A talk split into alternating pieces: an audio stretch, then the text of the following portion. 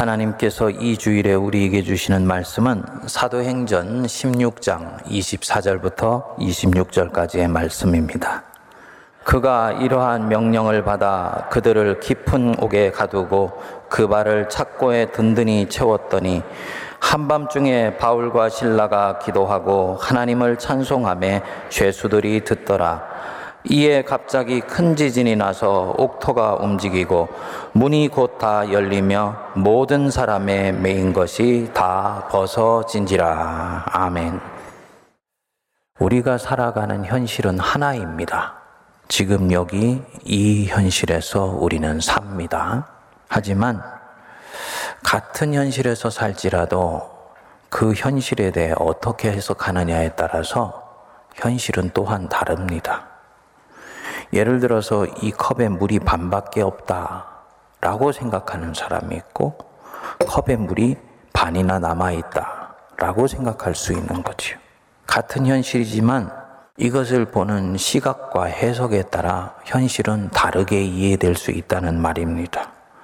같은 공중 목욕탕의 물인데 할아버지는 그 물을 시원하다고 하고 같이 간 손자는 뜨겁다고 해요. 내가 어떻게 느끼고 어떻게 받아들이고 어떻게 해석하느냐에 따라서 현실은 얼마든지 달라질 수 있다는 것을 말하는 것입니다.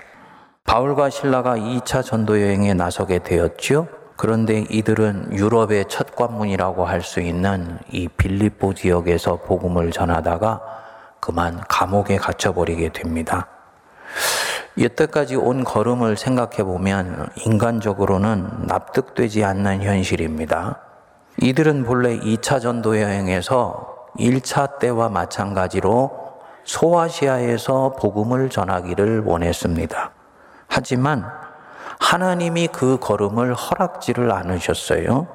사도행전 16장 7절에 보면 예수의 영, 즉 성령께서 한사코 이들이 가는 걸음을 막으시고 마치 이들은 무엇에 이끌리는 듯이 소아시아의 끝이라고 할 수 있는 드로아로 내려오게 됩니다. 그리고 거기서 환상을 보게 됩니다. 저쪽 바다 건너편에서 마게도냐 사람 하나가 서서 우리를 이리로 와서 도우라고 손짓을 하는 거예요. 그리고 이것을 본 바울과 신라는 아, 하나님이 지금 저 유럽에 있는 사람들에게 복음을 전하라고 우리를 부르시고 계시는구나 믿고 인정하고는 배를 타고 유럽으로 건너가죠. 그래서 마게도냐의 첫 관문이라고 할 수 있는 이 빌립보에 들어오게 되었습니다. 그러니까 이들은 지금 성령의 강권적인 역사로 이 빌립보 지역에 와 있는 것이라고 볼 수 있지요. 그런데 예기치 않은 상황이 펼쳐진 거예요. 바울과 신라가 기도하러 가는 중에 여종 하나가 찾고 이들을 방해하고 나서게 됩니다. 바울이 가만히 보니까 그 안에 귀신이 들렸어요.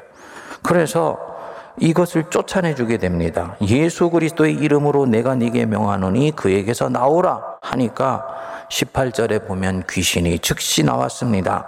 지금 복음의 능력으로 귀신을 쫓아내주는 선한 일을 한 것이지요. 그런데 이 귀신이 그냥 귀신이 아니고 사람의 점을 쳐주는 귀신이에요. 그러니까 이 여종이 귀신 들려서 여종의 점으로 수익을 얻던 주인들이 더 이상 자기 수익원이 없어지게 되니까 화가 나가지고는 바울과 신라를 관리들에게 끌고 가고 누명을 씌워서 결국 관리들은 이것을 확인도 하지를 않고 바울과 신라를 깊은 감옥에 던져 넣어 버린 것입니다. 그러니까 상황을 되짚어 보면 얼마나 억울하고 원통한 상황입니까? 지금 보십시오. 이 본문의 이 자리 분명히 성령께서 오라고 하셔서 온 자리예요. 순종해서 여기 빌립보에 왔습니다. 그리고 귀신 들린 자가 있어서 마땅히 복음을 전하는 자이니까 능력으로 귀신을 내쫓아 준 거지요? 마땅히 해야 할 일을 한 좋은 것입니다. 그러면 상을 받아 마땅한데 오히려 악한 자들에게 누명을 쓰고 감옥에 던져졌다. 24절에 보면 그가 이러한 명령을 받아 그들을 깊은 옥에 가두고 그 발을 착고에 든든히 채우니 그랬습니다. 간수들이 착고에 바울과 신라를 채운 거죠. 이 착고는 죄수가 도망가지 못하도록 나무 구멍 두 개를 뚫어서 거기에 발을 넣어서 위아래로 잠근 형틀입니다. 발을 꼼짝달싹도 못하니까 시간이 지나면 온몸이 저려오게 되는 고통스러운 형벌이에요. 보통 이런 현실에 직면하게 되면 우리 사람 마음이 복잡해집니다. 먼저 후회하는 마음이 찾아오게 되지요. 괜히 나서서 좋은 일을 했나? 그때 가만히 있어야 되는 건데 괜히 나섰나? 이런 생각이 듭니다. 우리가 좋은 일하고 오히려 일이 꼬여서 힘들 때 이런 마음이 찾아오게 되지요. 성도님들 꼭 기억하십시오. 그 마음은 지금 원수가 내한테 넣어주는 마음입니다. 이 힘든 현실 견디기 힘들어 하는 것 알고 원수가 내 약한 마음의 고리를 타고 들어와서 나를 혼미케 하는 거예요. 또 원망하고 탄식하는 마음이 터져 나옵니다. 분명히 하나님 뜻대로 온 걸음인데 왜 이런 일이 생길까? 하나님이 우리를 보살펴 주시지 않는 것 같아. 이런 원망한 마음이 터져 나올 수도 있고, 현실 자체가 너무 속상하고 답답하니까 가슴을 뜯고 싶을 수도 있지.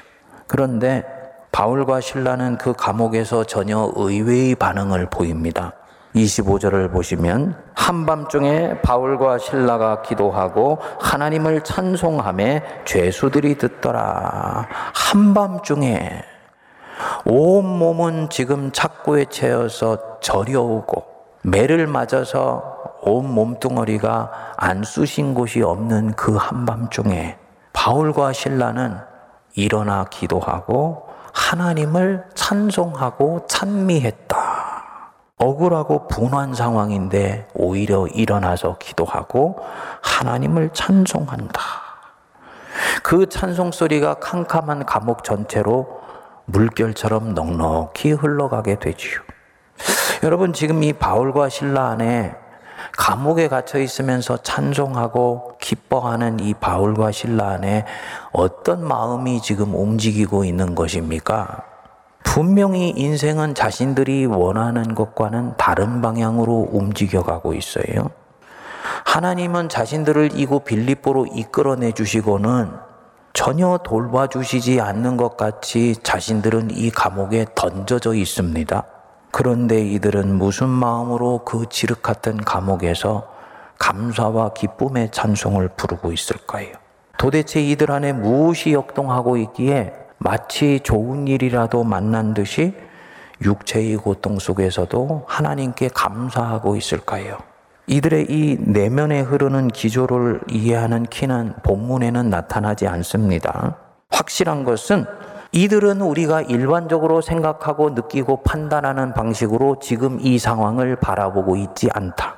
고통해야 되고 울어야 되는 현실이에요. 그런데 이들은 오히려 담대합니다. 감옥에서 뭔가를 지극히 평안한 가운데 바라보고 있어요. 우리가 보지 못하는 무언가를 이들은 보고 있는 것이지요. 쉽게 말하면 물이 반밖에 남지 않았다고 모든 사람들이 보고 있는데 이들은 물이 반씩이나 남아 있다고 보고 있는 거예요. 뭘 보고 있을까요? 그 감옥 안에서 하나님의 은혜는 여전히 이곳에 역사하고 있다는 것을 믿고 보고 있는 것입니다. 육체의 눈으로 보면 지금 이 현실은 하나님이 자기들을 놓아버린 현실이에요. 빌립보로 이끌어 주시고는 갑자기 줄을 놓아버리셨어요. 무책임하게 뒤를 봐주시지 않는 거예요. 나는 좋은 일 했는데 오히려 이것 때문에 어려움을 당하고 있습니다. 억울하고 답답하고 속상하고 심지어는 화가 나지요. 이 뒤에 어떻게 일이 풀려질지를 알 수 없으니까 두렵고 불안하기도 하죠. 이 육체의 눈으로 보는 현실입니다. 물이 지금 반밖에 남지 않았다고 보는 것입니다. 하지만 같은 현실인데 이 바울과 신라에게는 다르게 보입니다. 하나님의 은혜는 이곳에 역사하시고 계시다. 하나님은 이곳에서도 여전히 일하시고 계실 것이다. 내 눈이 어두워서 그것이 어떻게 나타날지는 모르지만 이 불확실하고 불투명한 상황 속에서도 하나님은 반드시 선하게 내 인생을 이끌어 가실 것이다. 이게 믿어지는 것입니다. 몸이 이렇게 생각하면 반응하게 되죠. 지금까지 긴장했던 것들이 이완이 되고 마음에 두려움이 있었던 것이 사라지게 되고 지금의 이 감옥은 두려워할 자리가 아니고 감사하고 기뻐하며 하나님이 일하시는 다음 스텝을 기대할 수 있는 곳이 돼요. 이 바울과 신라 당연히 지금 이 감옥을 밀어내지 않습니다. 수용하고 끌어안아 버립니다. 인간적으로는 말도 안 되는 것 같이 보이지만 영의 눈을 떠서 이곳을 믿음으로 기뻐하고 감사해요. 디모데전서 4장 4절에 하나님이 지으신 모든 것이 선함에 그랬죠? 한 사람의 인생을 보면 특정한 그 시간과 상황과 환경과 현실도 하나님이 지으신 거예요. 바울과 신라에게 지금 펼쳐지고 있는 이 빌립보의 감옥의 시간, 하나님이 허락하셔서 이루어지고 있는 것입니다. 그래서 이들은 기도할 수 있습니다. 주님, 이 상황이 지금 악해 보이지만 선하게 사용해 주실 것을 믿습니다. 그래서 이 상황도 하나님이 컨트롤 하시고 계시기에 감사함으로 받으면 버릴 것이 없다. 고백하게 되는 거죠. 여러분, 인생을 살다 보면 과거의 특정한 시간에 대해서 내가 불편하지 않습니까? 아, 그때 그 시간은 내 기억에서 좀 지우개처럼 지워버렸으면 좋겠어. 그때 그런 일이 일어나지 않았어야 되는데 왜 내 인생에 그런 일이 일어나가지고 지금 삶이 이렇게 힘들까? 삶 속에서 어느 시간은 없어졌으면 좋겠다고 생각하는 것입니다. 그런데 영적으로는 감사함으로 받으면 하나도 버릴 것이 없습니다. 다 그때 그 일이 일어난 것은 이유가 있고 뜻이 있어요. 허용하셨기 때문에 일어난 일이에요. 저는 그래서 가끔 인생은 소와 같다. 그렇게 얘기를 합니다. 여러분, 소 아시죠? 그 농경 시대 개와 더불어 사람과 가장 가까이 지낸 동물이지 않습니까? 살아있을 때는 5, 6월에도 땀을 뻘뻘 흘리면서 주인의 밭을 개간하고 논을 일굽니다. 죽고 나면은 머리끝부터 발끝까지 꼬리까지 하나도 남김없이 사람에게 줘요. 버릴 부분이 하나도 없습니다. 살코기는 안심, 등심, 채끝, 갈비와 살이 붙어 있는 것은 갈비살.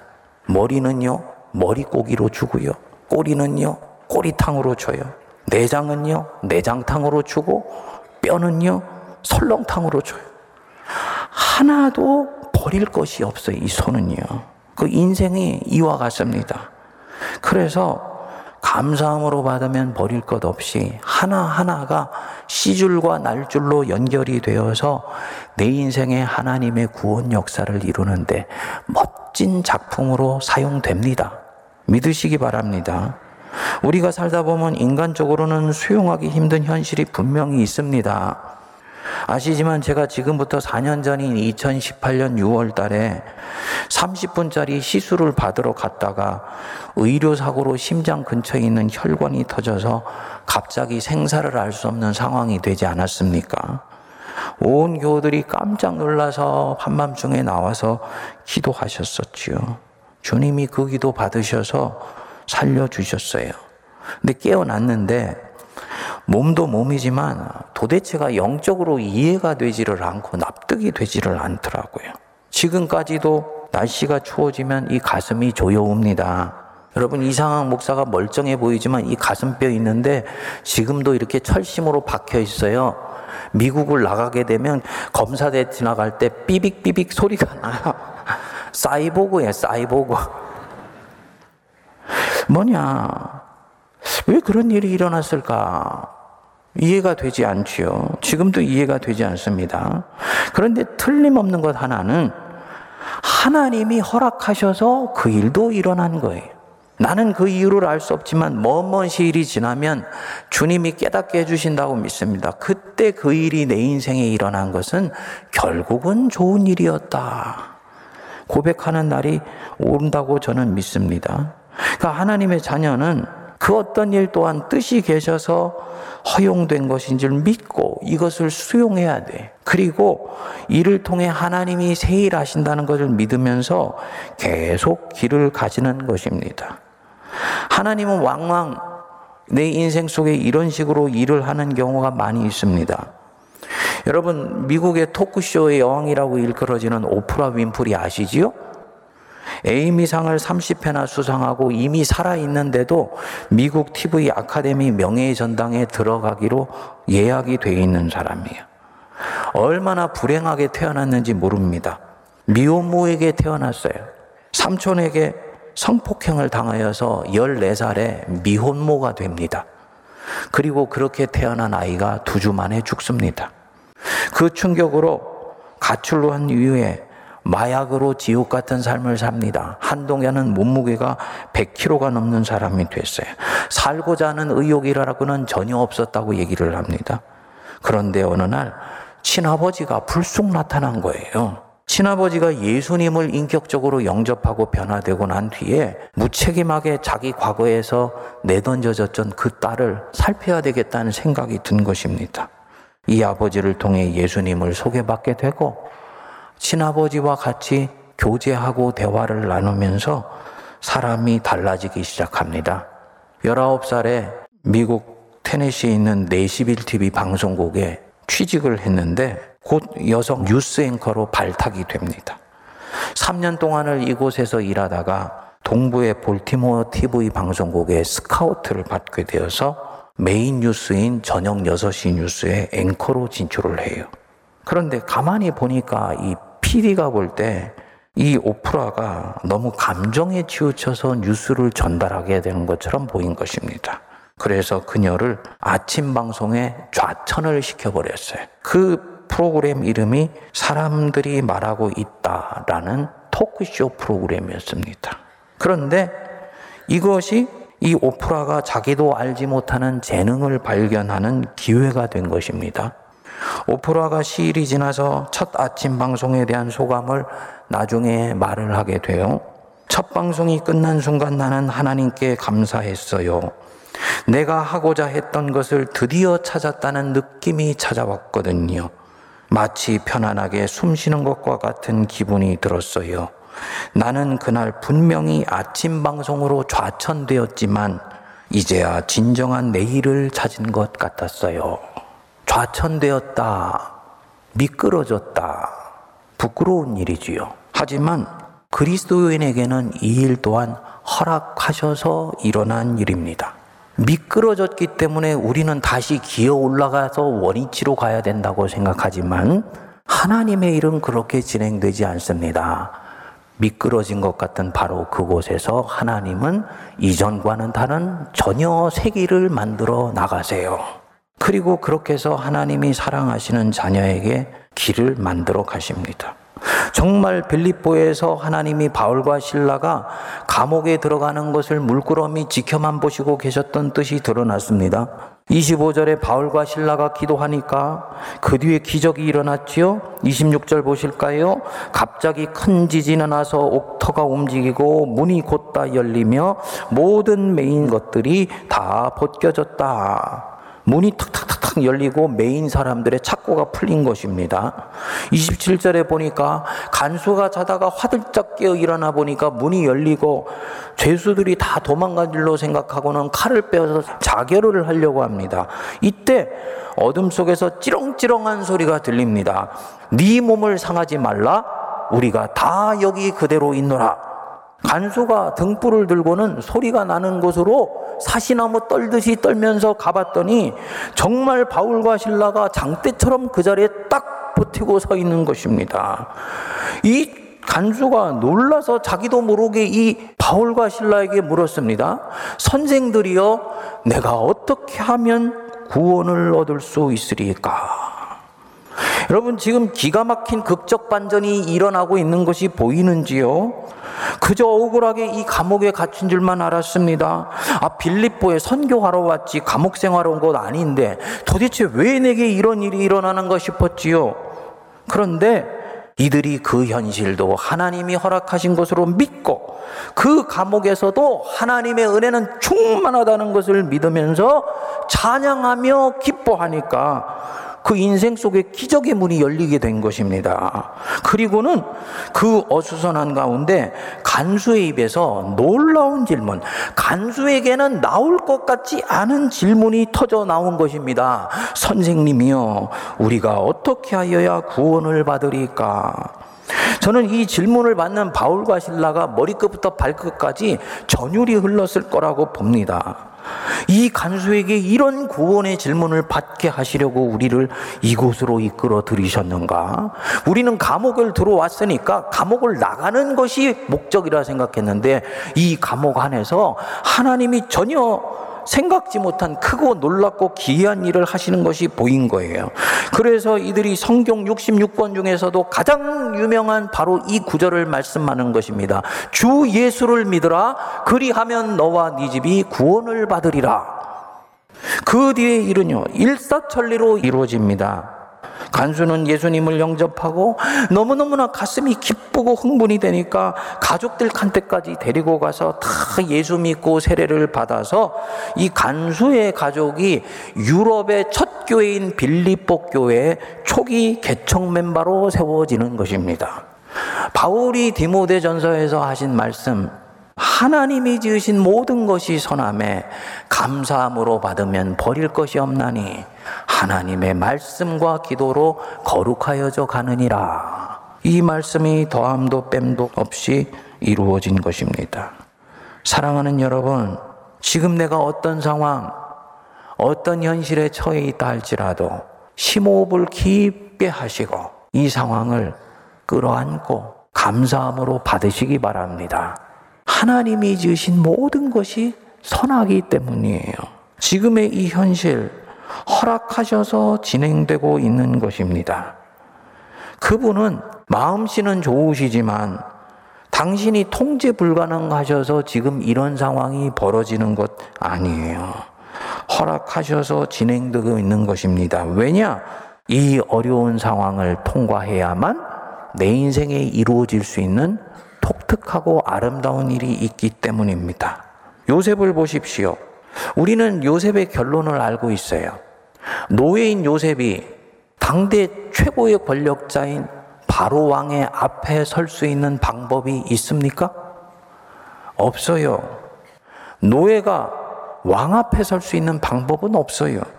사람의 방법으로는 그런 것을 고안해낼 수가 없습니다. 하나님의 방법이 있었어요. 보디발의 아내가 유혹을 했는데 그것을 뿌리쳤음에도 불구하고 그것 때문에 감옥에 가는 것을 놔두세요.